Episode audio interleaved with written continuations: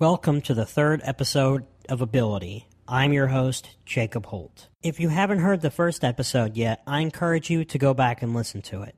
In the intro to that first episode, I talk about my inspiration for this podcast and how I met a young woman who was blind and how it changed my perspective. For this episode, I have that young woman as a guest. Her name is Shannon McCaffrey. It was a really fun episode to make, and I hope you really enjoy it. There are some really great laughs, possibly a few tears. I'm tired of waiting, so let's jump right in. So, how are you doing? I am fantastic. How are you? I'm doing great. Thanks for asking. It's a good day. It's nice out. Yeah, I know. It's it's beautiful outside. I'm sitting outside, so. Tell me about your blindness. How long have you been blind? Well, it's kind of a long story. So I'll just like convey it the best I can. So what I've got is called Stargardt's disease, which is a form of macular degeneration, which is a macular degeneration is usually what older people get with age. And so the thing about Stargardt's is that it's so rare because it's in children, because it develops as a child.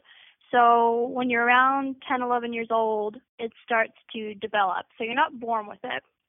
And there's no way to know if you're going to get it. It's just completely genetic. So I started developing my vision, my visual impairment when I was 11. And uh, my sister, my twin sister actually, she's got the same thing. And see, she developed it when she was 10 and I developed it when I was 11. But see, when she was, because the thing about Stargardt's is that it's it's hard to diagnose. So, like, she started to go through, you know, her vision loss, and she didn't really even say anything about it for a long time until you know how they do the vision checks when you're in school, like when you're in middle school or something. Yeah, yeah, they put up they, the eye chart. Uh, Yes, yes. And she walked in there and they were like, okay, go ahead and read it. And she was like, I can't see anything, you know, and she was just too scared to say anything, you know, like how do you go to your parents and say, I can't see, you know, like, especially when there's not, well, you know, like middle school just sucks. Like, middle school sucks and it's hard in general and then adding losing your vision on top of that, you know?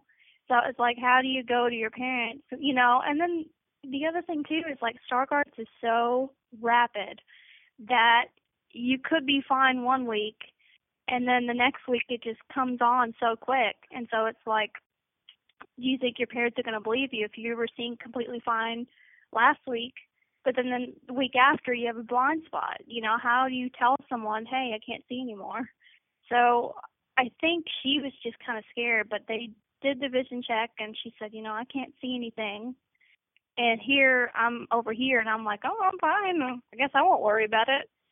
And uh so she started going to doctors. She went to Vanderbilt. She went to all the hospitals in Louisville, and uh they couldn't figure out what was going on.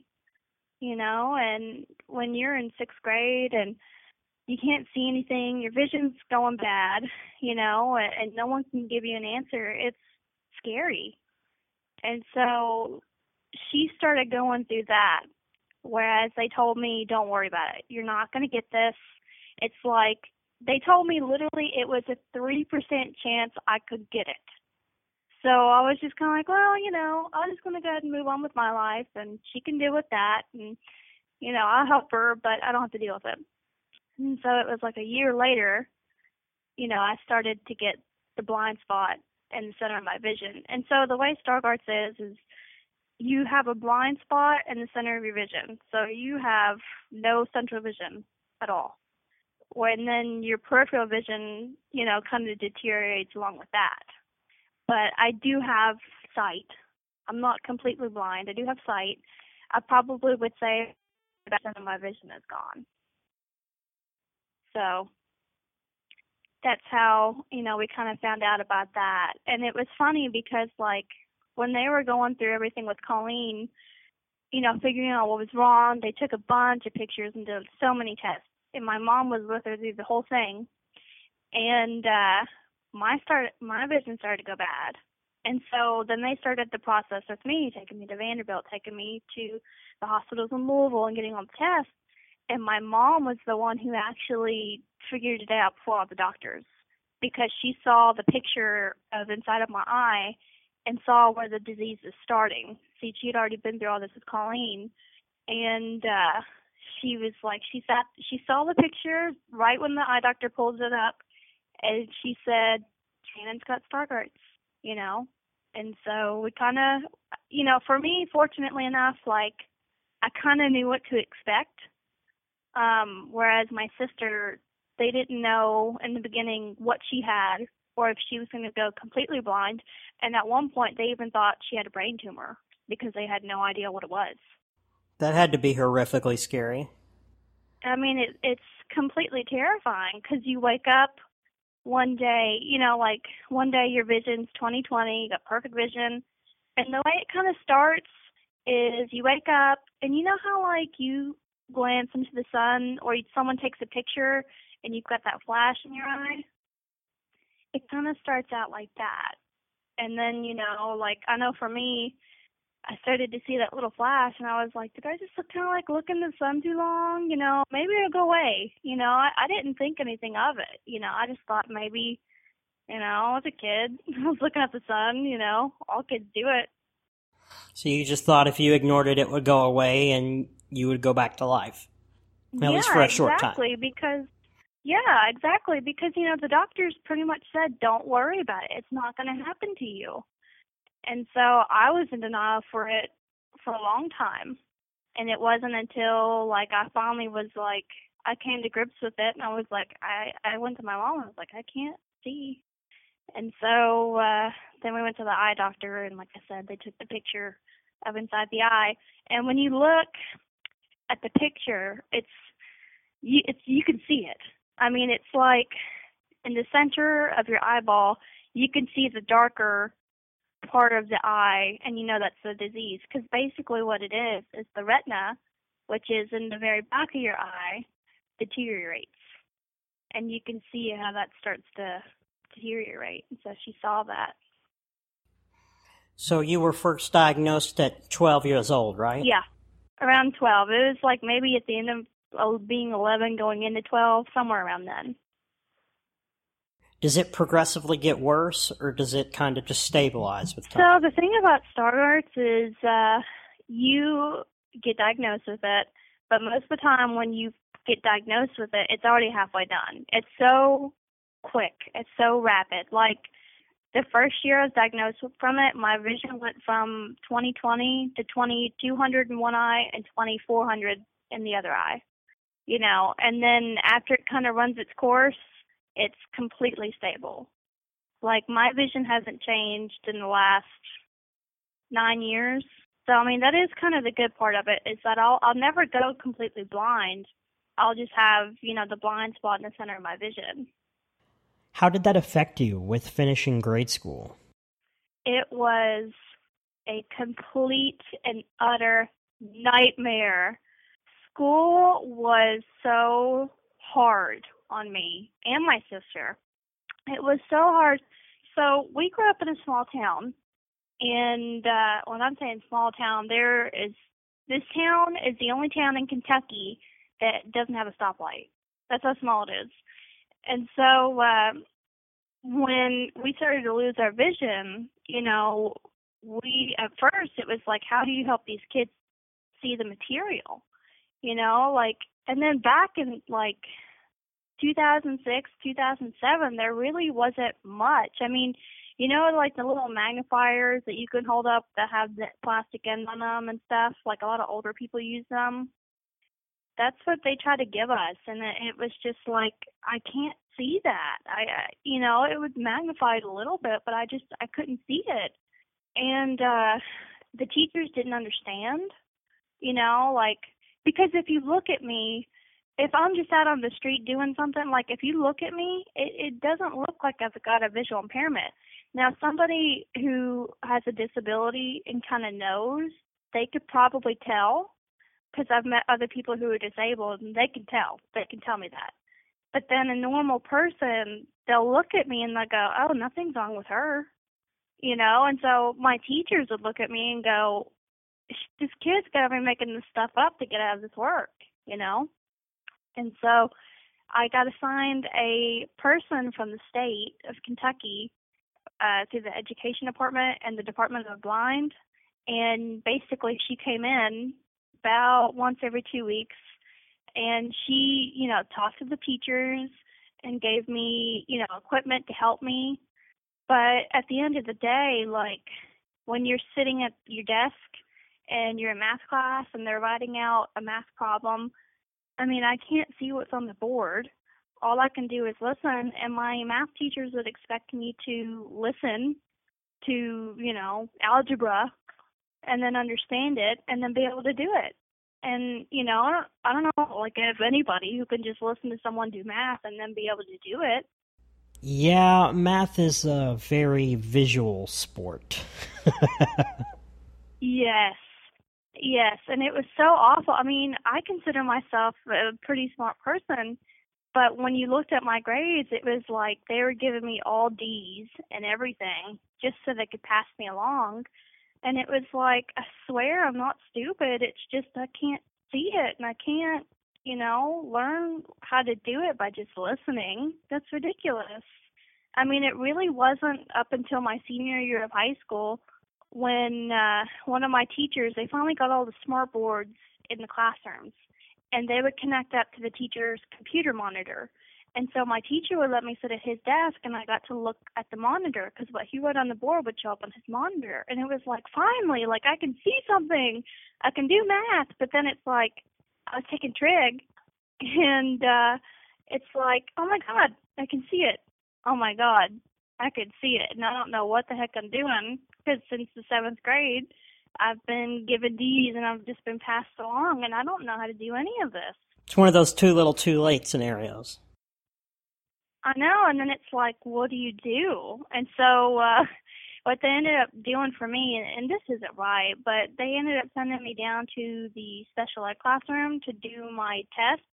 And the teacher in there, he understood it. Like he, I felt like he took the time to understand what the situation was and how he could have helped me. But like I would sit down with the test, and you know, he would try to help me with it. And he finally at one point said, "Look, I'll just fill this out for you and I'll do it for you because this isn't fair. This isn't fair for you to have to try to do this, to struggle to do this when somebody else wasn't helping you along in the first place. So I mean, it it really even went that way when I was in science and when I was, you know, the only class I felt like I did well in was social studies, you know. Because you know you could just read out of the book, and if someone else is reading it out loud, I can I can listen and I can kind of grasp the concept of it. I imagine history would be much easier. You can listen to that a lot easier. Uh, oh, totally. But like, what was the worst was like gym because they still expected me to play in gym and like they'd be doing dodgeball, and it's like putting a visually impaired person out in dodgeball and they're throwing balls at you and and like I did really good at like not getting hit but then I remember one time there was like a pep rally and they were having a dodgeball tournament in front of the whole school. And as my luck would have it, I was out there and I was the only one left on my team. And then there's all these kids throwing balls at me. And I'm like, I was sitting there and I was in like eighth grade. And I was like, is this really fair? Like, someone should have said something. Like, that wasn't fair at all, you know? And it was quite embarrassing. I understand that it, it, was really impossible for me to do physical education in grade school. A lot of times they just shoved me yeah. in the library. I know. And that was the thing that like really devastated me was that I felt like it was always like, well, what can she do that, you know, we don't have to help her with and she can just do something else. Like I was in the band and I loved it. I loved it so much.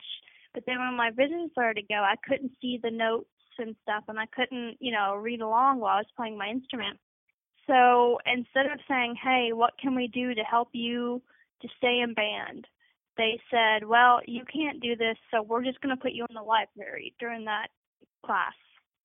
You know, and that you know, some people go, "Oh, band, whatever," and that was it was devastating for me. I was, you know, I was already going through losing my vision, and then they told me I couldn't be in the band, and you know, that was really where I thrived in school. I felt, and they just kind of took me out, and it was like, well, you know, I can't do anything here. I can't play in gym. I can't do math. Now they're taking me in a band. You know, and it was just it was so you know, and a lot of people were like, "Oh, well, you just go over it. It's life. Life is tough." And it's just like, yeah, life is tough, but when you're in middle school and it already sucks for normal kids in middle school, like it, it's devastating. And so when I was in middle school, um I was presented with the lady who helped me from the Department of the Blind had recommended maybe that I should go to the Kentucky School for the Blind, which is a school for blind students up in Louisville, Kentucky. And you know, I had thought about it for a while, but see, then you know, my grades were so bad. They were saying, "Look, you know, you may have to do this, so let's go ahead and give it a try." And I was like, you know, it could be a good way to do some things. So I ended up going to the school for the blind for like two weeks, and you know, and it kind of came at a good time because I was feeling pretty sad for myself and sorry for myself. And then I went up there, and uh almost everybody up there is a hundred percent blind. You know, and then you quickly realize, hey, you know, I need to get out of this pity party and and be happy for what I do have. That sounds really heartbreaking that you weren't able to do band. It was one of the few things that you love, and not only, you know, are you losing your vision, but now you can't do something that you love. I can't imagine how devastating that must have been. I know. And it was and it was awful because I just got so fed up. It was like quit telling me I can't do things. Like the way I am just as a person, it's like don't tell me I can't do it. Let's just figure out together how we can make this possible and how we can make it work. Because there's there's got to be a way. If there's a will there's a way you know? What adaptations have you made to the world around you? A million probably we're fortunate enough to live in a time where there is so much technology to help if you're blind. It's really amazing if you think about it. I totally agree with that. I uh when unfortunately when I was in grade school and in high school, up until about my last year of high school, my last year of high school, they really that's when all the cool stuff came out. But up until that point, it was like I had these little uh, magnifiers. We call them domes because they look like just like a, a half circle, and you put it down on a piece of paper and you follow the print. Um, that's really all I had for the longest time and you know and that was like my life like if i needed to read a book like i had to have that dome and it was made out of glass and so it was really heavy and there was a pretty good chance if you dropped it it, it was busted and and that was it but the thing with that was like um when i'm reading something i have to have really good lighting it's not about it being enlarged i have to have really good lighting so i can see it i mean if it's blown up to 28 font. You know, that's big font, but if it's dim lighting, I can't see it. So I would use that, but then the lighting in the classrooms was so awful I couldn't see it anyway. So finally, around my senior year, they had these magnifiers that came out, and they were electric, and uh, it kind of looked like a PSP or like a little gaming console, and you would set it down on the book or the paper, and you could change the colors on it. Like you could make it instead of it being black font on a white background, you could reverse it. You could do any color, you know, scheme that you needed to see it better. You could zoom it in huge. And then it had a light on it. So like you could even read it in the dark. So when they came out with that, it completely changed my life. you know, I thought it was funny. I went through high school the three years up until I was a senior, I, I had almost nothing to get me through and my grades were awful but then my senior year you know i had so much more to help me you know the smart boards that connected to the teachers computers and the magnifier and uh i was taking college dual credit classes you know and i got a's in those you know. And so it's like it was kind of a good th- feeling for me because it was like, see, I'm not stupid, you know. It was really uh, self-affirming, I imagine, to be able to prove your. Oh my gosh, it it it felt like I had my life back. I mean, it was so fantastic. Like I was so excited about it, you know. And the other thing they would do for me in high school and in middle school was uh they would enlarge my papers. They would take a regular sheet of paper say uh, it had, you know, English problems on it or math problems or whatever, and they would put it in the copier, and you could zoom it in on the copier, and then you could print it out on this huge sheet of paper, and uh, that's really what we did for a long time, and it's a little bit old school, but that's kind of what we did, and that worked out pretty good, but you know, when you've got a teacher handing you this huge sheet of paper you know, and all your other classmates are sitting around you staring at you because you've got this huge paper on your desk, you know, that wasn't very, you know, fun to deal with that. Yeah, but we live in an amazing time where we have technology that can allow people who are blind or have really low vision to be able to to be able to do stuff. You know, there there's an app on the iPhone where you can put a dollar in front of it. It'll tell you if it's a dollar or a twenty or a fifty.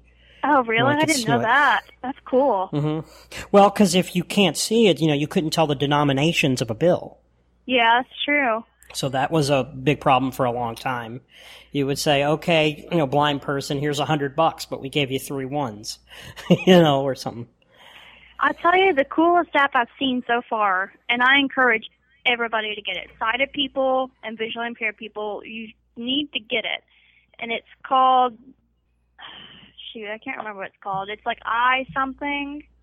Um, that narrows it down. What? I said that narrows it down.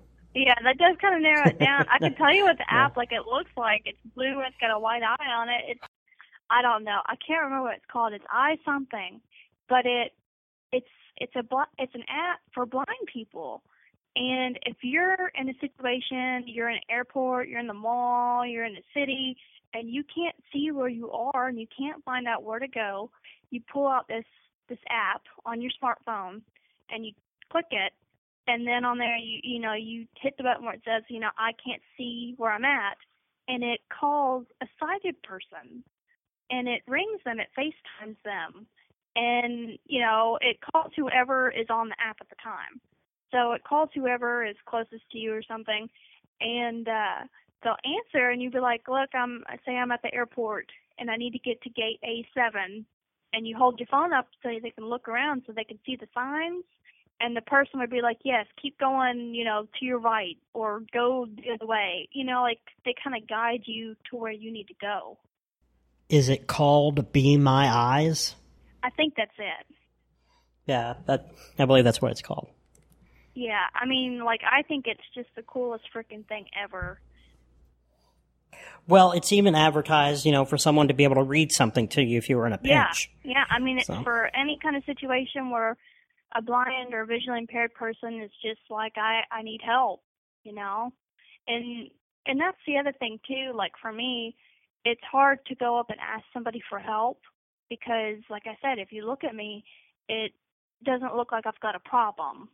But in fact, you know, like I may have a major problem, but I, I'm just too nervous to ask. What brings you joy? My horses. I uh I've got one horse right now and I board him here in town with me and uh I've been riding horses since before I lost my vision. And I felt like when I'm sorry, I always get choked up when people ask me about this. Um I felt like that was just like the one thing that people said I couldn't do. You know, it's like everything else it turned into I couldn't do it and that was something I could still do. And it kind of got me through. I felt like the horses they kind of knew what was going on when I was going through losing my vision. And it was just it's amazing how in tune they are with with people and so like all you know when you hear stuff about therapy riding it's like it's true like it it works And so I've had my horse now since, God, I was 12. So this is actually the 10th year I've had him. It's like our 10 year anniversary. And, uh, that horse, I mean, like he just, he saved my life almost, you know? It's just, he got me through some very, very dark times in my life. And it's just, that's something that just brings me true joy. And I know that because when I'm around him, I don't think about my vision at all. It's that continuation of the before and the after that I imagine that can be really helpful. Yes. That, you know, you know, that your life goes on. Yeah, exactly. You know, and and I mean like from for me it was just like when I was losing my vision, like I would trip over stuff all the time and fall up and down the stairs and if I was outside, if I fell over a twig, like it was completely, you know, normal at that my at that time in my life to have that happen. But then when I was like riding my horse around, you know, and definitely in a field with no trees, you know, the trees can still get me. Um, but if I'm out somewhere, you know, and I'm riding around, it's like I don't have to worry about that. Like he's the one carrying me around and I don't have to worry about falling in a hole or you know, stepping over something and falling, you know? He can be your eyes for a short time. Yeah, for temporary, you know, for temporary and and that's what you know, I think that a lot of people, I think anybody with a disability or anything like that, they need that escape. They need some sort of escape to not think about it because when you're out in day to day life, I know I feel like this, I don't know if you feel like this, but there's constant slaps in the face almost of things that you can't do. Even little things like going to the grocery store. Going to the grocery store is a nightmare for me. I'll say for me, it's the inescapableness of it. It's the, you know, next morning you'll wake up and it's the same. That uh, nothing's changed, that it's not a dream, that, you know, the problem's still there. That is the difficult one for me. Yeah, and that there's nothing anybody can do to change it. I remember going to the eye doctor every year for my annual checkup and every year I go in and, you know, with my hopes up that, hey, stem cell re- research, it's coming out. Like, this is the year that my vision is fixed and I can move on with my life. And I remember the last time I had gone, you know, I, I asked him, I was like, hey, stem cells, like, what's going on with that? And he looked at me and he finally said, Shannon, like, you just, you know, you need to stop asking about it pretty much. Like, it's not going to happen for a very long time still, you know, and you need to focus on what you're doing now and not worry about that, you know, and so that's kind of like, ugh, I don't want to hear that. I know it's not the same thing, but I also have poor vision. You know, like I, I, I can still see and I can see well enough to drive, but I still don't have very great vision and I hate wearing glasses and they hurt my nose and stuff. Yeah. So every year I keep hoping that they'll come up with something to correct my vision because right. regular LASIK wouldn't quite do it. Right. So, but so far, not, not so good. Well, and it's not like on the front burner of things. You know, of course they want to cure like cancer and AIDS and you know, and I completely understand. Like curing Stargardt's is not the number one thing someone wants to do right now.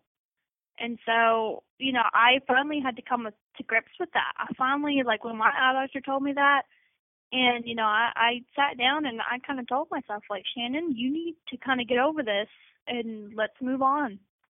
Mm, that you need hard. to focus more on the reality. Exactly, because I feel like when you're diagnosed with something, when you're not born with something and then you're diagnosed with it later on in life, I think you're going to go through that denial of having it and that, oh, well, maybe I've got it, but I know there's going to be a cure for it, you know, because like for years and years after I was diagnosed, it was like, oh, well, I'm not going to have this when I'm a grown up. You know, this is just a childhood thing. You know, by the time I'm 22, they're going to have it cured. And, you know, I'm sitting here, I'm 22 now, and it's like, well, they haven't made any progress, so. What was it like for your relationship with your parents? How, How was it for them? It was devastating for my mom. It I think I think any parent though that when their child gets diagnosed with something that's you know life altering, they always cry. You know, I remember my mom finding out about Colleen and she was crying, you know, and then I remember her finding out about me and she was the one crying. I was just sitting there like, I don't know, whatever. And then uh, you know, my dad was the same way. But then my dad was my dad tended to be more optimistic, like, you know, hey, maybe they will have a cure. You know, cuz and I think he did that because I was so devastated by everything that had happened that he just kept saying that to keep my hopes up. Whereas my mom was the one who was like, look, this is the reality.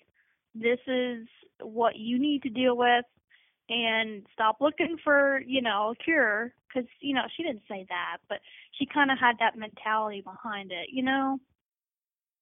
I, I absolutely understand. For a large portion of my young life, it was a hope for my parents that I would walk.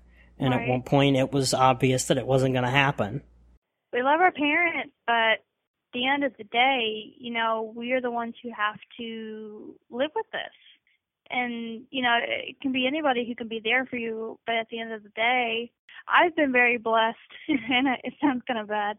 I've been very blessed that my sister has the same thing I do. So, like, we kind of compare notes on it. You know, I'll be like, hey, can you see this? Or, hey, you know, does this bother you? And she'll be like, yeah, it does, you know, and so it kind of like reassures me a lot. It's good to have that partner to go through with it in life. I absolutely understand that. Yeah, and so like when she was losing her vision and then I started to lose mine, like she would tell me like, look, hey, don't get freaked out because this is what's going to happen. You know, I had like a warning. And so like I feel like if I didn't have that, like it would have been more devastating, you know? If you could do any job, if education, cost, or physical ability were not a factor, just pure enjoyment, what would you like to do? Someone may call me crazy, but it would probably be a career in politics. it would either be that or definitely real estate. I love real estate and I really, really love like flipping house stuff and you know, like all the shows basically on HGTV. Like I love all that stuff. I feel like if my vision wasn't in the way, I would definitely be wanting to do something like that, or you know, something on the flip side in politics. Well, see, that's how me and you met was in a political science course. I know. so that doesn't surprise me. I know it, that class always made me laugh because it, you know, like when everyone just kind of sitted, you know, in their spot, and then as the semester went, it's like all the Republicans went to one side, and then all the Democrats went to one side, and then us disabled people were like sitting, you know, over there, like, hey. So that class sticks out in my mind for how laid back it was. Yeah. Just how unstructured it was throughout. Oh, it was but that's fantastic. That, yeah, that's what sticks out to me because I took a second political science class, which was the exact opposite, and I actually dropped it. Oh, see, that was one of the biggest downfalls I had at college, where it's like I felt like my senior year of high school, like things had gotten really good, and then I thought college would be even better. But it was when you're in a class of 300 people and you're visually impaired and, and there's no one there to help you, it's like they're setting you up to fail again, you know. And I had major issues college for that reason. I think it's really admirable that you at least gave it a try. Oh heck yeah! And I mean, I had even considered going back for a long time. I mean, I stayed at Western for two years until I got a job offer in New York, and then I just decided that that was going to be a better route for me, and uh, ended up being the opposite. But uh, I really enjoyed my time at Western. I just felt like, you know, and I don't know, you know, with a big public kind of school versus a smaller private school. I almost felt like if I could have done it over again, I would have done a smaller private school. I felt like that would have helped me a lot more than being in a huge university. I forgot to ask this earlier. Why didn't you stay at the school for the blind? I just it was so far away from home. I mean, it was in Louisville. Was it one of those things where you had to like stay there over the week? Yes, they had dorms mm-hmm. and everything. It was like a boarding school. I mean, like you could go home on the weekends, but you know, getting home from Louisville to Bowling Green every weekend, you know, you're driving two and a half hours. It just wasn't a good setup. And at that point, I was I owned a horse, and my horse was in Bowling Green, and I was there, and my horse was my escape, and I wanted to be where my horse was. And so I just I called my mom two weeks in, and I was like, "Look, this isn't for me." Now, if I would have stayed, I think I would have benefited a lot. And looking back, I think I should have given it more of a try and offer, you know.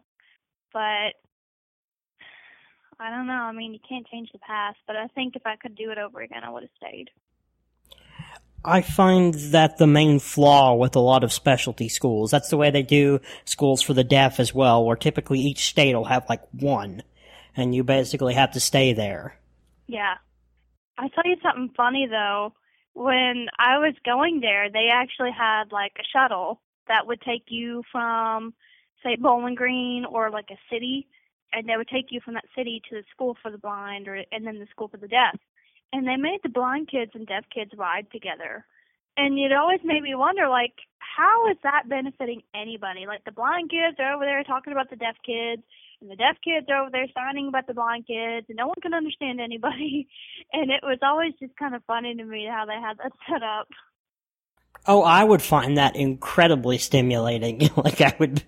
Yeah. And it was like I had a friend and she rode the shuttle. I never got to experience it, but she said exactly that. That the blind kids would sit on one side and the deaf kids would sit on the other side, and they talk about each other, but no one could understand each other. And I always found it incredibly funny. Who inspires you, or who do you look up to? It doesn't have to be someone with a disability. Well, someone with a disability who has inspired me is a lady called Marla Runyon, and she's got Stargardt's disease, and she runs track and field, and she ran in the Special Olympics and won. And so that was, I found that really inspiring that she kind of had the confidence to, you know, go out there and go running. And it's just like, that's one of the things that like kind of scares me a little bit. I wouldn't say scare, but it makes me uncomfortable going out there and running because you're you know you're going so fast and if you don't see something in time you're going to fall over it or or something but she went out and ran in these special olympics and she won you know i find that very inspiring well aside from marla runyon uh, my friend the friend of mine her name is kaylee and she has a disease called mps and it's life threatening disease and she's someone that inspires me. She was someone that was not supposed to live after the age 16 and was told she was going to be wheelchair bound and she just ran her first 5k. So yeah, she's someone that very much inspires me. What is the biggest challenge you've had to overcome? Don't know. I think personally, I think that it was learning how to stand up for myself in the maybe learning how to stand up for myself in a work situation.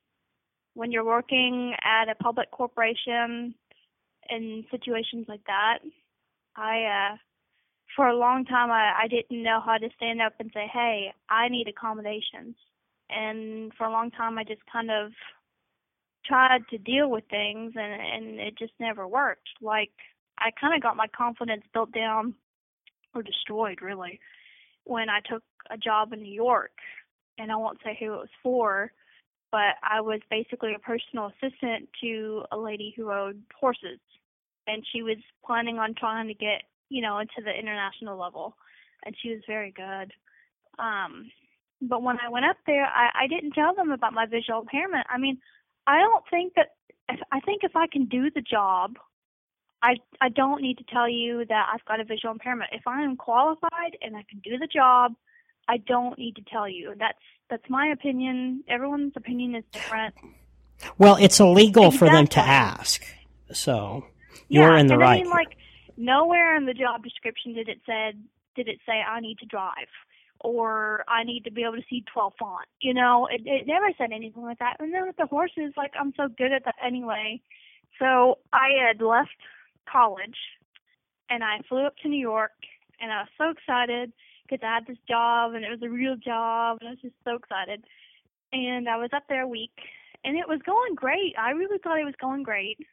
And we were at, they were having like a party there at their house, and this lady, she had two homes. She would go to Florida for the winter and be in New York in the summer. And it was about the time where they were about to pack up and drive down to Florida for the winter.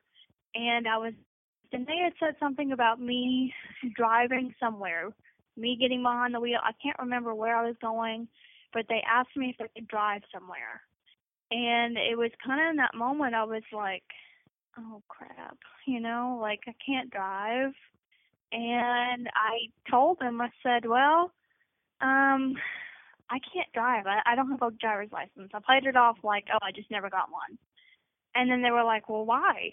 And I said, well, I'm visually impaired. I didn't pull up the blind word, but I said I'm visually impaired and I just don't want to take the risk of getting into an accident. And the lady said to me, are you legally blind? And I was sitting there and I just, it was like, what do you do? What do you say?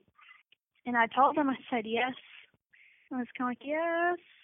And they kind of talked about it. You know, they left it alone. And then the next day, they came up to me and said, um, you can go ahead and book your flight home. We won't be needing you anymore.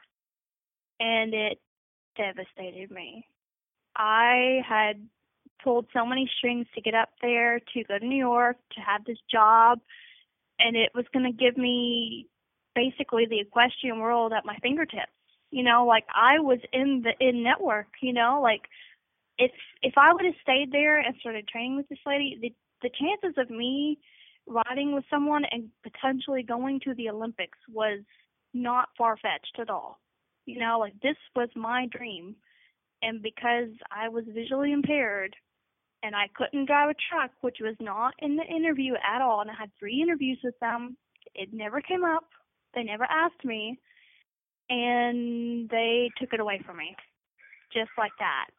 And so, because of that, when I started to work, when I came back to Kentucky and I started to work, my biggest thing that I had to overcome was saying, "Hey, I'm visually impaired, and you better like it, or if not, I'm leaving." I didn't know how to stand up for myself. Was it a job or like an internship? Oh, it was a job. Oh but it had a job with so many perks and I was getting paid to be there and it was so great and and then it was just completely cut off. And so I mean I I did you know, for a long time I was very bitter about it and uh sorry. I was very bitter about it, but then I I went ahead and took it as a learning experience and I said, well, I can't change what happened in it. And if someone can accept me for the way I am and what I can bring to the table, then I don't need to work for them anyway. And it actually came into hand, you know, it came into, you know, a good situation. I mean, I, uh, that situation helped me so many ways. I took a retail job during Christmas last year at, I'll go ahead and say it, J.C. Penney, and uh, I told them I said I'm visually impaired and basically, you know, you better like it or not because I'm visually impaired. And they said, okay, that's fine, and they hired me. Well, what did they do? They put me on a cash register and said if I can't run a cash register, I'm fired. And I told them I couldn't do it. And uh and the manager was like, "Well, if you can't do it, we're going to fire you." And I and at you meet Shannon three years ago. If you had said that to me, I would have, you know, been a coward and you know, kind of hid from that, and you know. But I told him, I said, well, I guess I'm not your girl. And he said, if you quit on me right now, I'm going to give you bad res- references. And I was like, you know what? I don't care. And I threw down my name, my name badge, and I walked out. And so I just felt like that that prior experience in New York helped me to realize that I'm more than just somebody who runs a cash register. You know, I bring more to the table than that. So after that, I ended up starting my own little business, and it's just it's been great ever since. So, what are you doing with your business? It's kind of ironic, and you can't laugh when I say it, but I'm a dog walker now. I think it's kind of ironic, the blind girl with the dogs. I suppose as long as the dogs can see. That's supposed to be a joke, by the way. Yeah, I know. well, it was funny. Like I, I quit that job, and then there was someone where the apartments where I live. They were like, "Hey, I need a dog walker," and I was like, "Okay, I can do that." And started walking her dogs, and then other people were seeing what was going on, and they're like, "Hey, I need a dog walker." And so, like now, I've got four dogs here three dogs off from the apartments so they're not here. But I've got seven dogs here, uh, not here, but I've got seven dogs that I walk or take care of, and two cats. How do you think people see you? It depends. It if they know my visual about my visual impairment and they're a stranger, I think that they expect to see me with a cane and a dog. And then if it's somebody who doesn't really see my visual impairment, then I would say successful person. How do you wish people would see you? As somebody who can do something and somebody, and for someone that can do something and doesn't ever say, I can't do something because of my vision. But I think anybody who's got a disability thinks that too, that they're not the person who can't do something, that they're the person who can find a way to do something. And I think if you're given the right opportunity and the right people who are supportive, that you can do anything. If heaven exists, what would you like to hear God say at the pearly gates? I don't know. Like I, I I've never really sat down and thought about that. Never I mean, sure, everybody wants to hear like, "Oh, my my disease is going to be cured and I can go into heaven and I can see." But I don't know. I don't really expect that I feel like I don't know that I'm always gonna have my vision, and it's kind of a part of me. Like I don't know, I'd almost be kind of scared to like be completely sighted, and it sounds strange, but I don't know. Like I see other people and they're completely sighted, and I'm like, wow, those people are supernatural. Like that's crazy. Like we were going through the drive-through the other night, and my boyfriend was reading the drive-through menu, and you know I couldn't see any of it, and I was like, oh my gosh, like he's got superpowers, like that's crazy. Makes him more attractive. I guess. but the bad part is like when you're visually impaired and you're dating somebody, like people always say, "Oh, well, if you had better vision, you wouldn't be with that person." You're punching below your weight. Yeah, right. um, I think that's about it. Thanks for doing this with me. This was great. I was really excited to do this. I was looking forward to doing this all day. I uh, I kept forgetting about it. I don't know how, but then like finally when we set up a date, I was like, "Oh, it's so exciting!" Because I listened to the other ones, and I was like, "My interview is not going to be as good as the other ones you've already done." But it's just like I feel like having a visual impairment versus being in a wheelchair is like two completely different worlds. Like I have my own set of str- struggles and you have your own set. Like I know a couple times like we had walked class together and you would have to take a completely different route than I had taken and it's just like it doesn't put it in perspective, you know, like saying everybody should go blindfold themselves and walk around town for a little bit to see how I see, but you know, at the same time I just wish that other people could understand. I mean, I'm sure maybe you feel like if someone could spend a day in a wheelchair that they would be, you know, they would help, they would come up with more ways to help, you know? On one hand, I think everybody having a day in a wheelchair would be great. But on the other hand, I don't think a day is enough. All day you're going to be thinking about not being in the wheelchair. Yeah, like and then tomorrow. all, and then at the end of the day, it's done, and you, and you're able-bodied again, and it doesn't matter. So. yeah, that's that's very true. I mean, I tell you though, like the one thing I've I've come to realize, and I don't know if you feel the same way, but for me, it's like I just have to have a sense of humor about things. If I don't have a sense of humor about things, like I would be a very miserable person because oh, absolutely, yeah, because like it just embarrassing stuff happens. Like I can't tell you how many times I've gotten in the car with the wrong person because I couldn't see who was in the car, you know, or like I wore a black flip flop and a blue one because I couldn't, you know, get the colors right, or if I put my shirt on inside out, or you know, like it's just like at some point you just have to laugh about it. Yeah, a sense of humor is very helpful. Like that uh, that football player, Colin Kaepernick. I have gotten my mileage out of that. Yeah. That's that's been one of the greatest things to happen to me lately. Yeah, like I don't right. stand for the national anthem. What's the big deal? you know. So I have gotten my money's worth Yeah, on right. that one. like I know I'll- that's not what it's about, but yeah, still. right, right. but it's like I understand because it's like I'll stand up for it, but then I'm like, well, where the hell's the flag? And I'm like turned around, facing away from the flag. You know, like You're like hand on your heart, looking the wrong direction. I know, right? That's something I never would have thought of. That's amazing. I know, yeah. So I mean, like, I think of stuff like that too, and, that has happened. It, I'm telling you, like, if you think about it, it's happened. It's when your boyfriend's like grabbing you and turning you the other direction. Hey. You know, yeah. I mean, like, I don't know. I just think about things like that. Well, like I said, thanks for doing this with me. And I, I so so have you listened to the first two episodes? Because I want you to know that you were kind of an inspiration for what I'm doing here. I don't know yeah, if you. I I heard that, and yeah. it really touched me. Yeah. Well, because before I met you, I didn't know what life was like to not be able to see. And I it was hadn't, you know. completely Why same would for you? me meeting you. Like I'd never met anybody in a wheelchair. Like I didn't know the struggles of, you know, getting just getting to class. And like I remember like times where the elevator didn't work in our political science class and it was like, What do you do?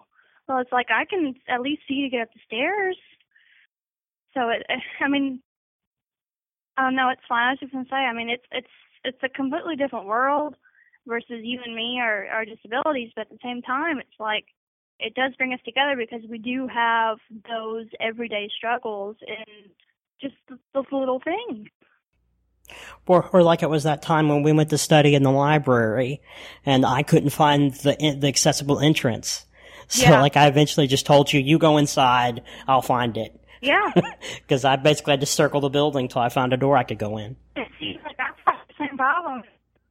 They meet me over with this. I'm like, well, I can't find where you are. I can't see you. see, it's like the problem you have is you can't get in the door. I can't find the door. You're like circling the building. Yeah. not a door. It, it has Not a door. happened. I'm telling you, Yeah. it's happened. So, yeah. Well, I just wanted you to know that you were kind of an inspiration for this, and I hope that I can kind of capture a little bit of that, of that essence of, you know, learning about someone else's point of view. Completely agree. Yeah. This was a blast. Thank you so much for doing it. All right, not a problem. Thanks. Thanks so much to Shannon McCaffrey for being a guest on this episode. I was really excited when she agreed to do it, and I hope one day to have her on again. If you have a moment, please rate the podcast in iTunes. It really helps out the show and to share it with your friends. You can follow the show on Twitter at Ability Podcast and myself on Twitter at the Jacob Holt. You can send us an email to abilitypodcast at gmail.com. Thanks so much for listening. I can't wait until next time.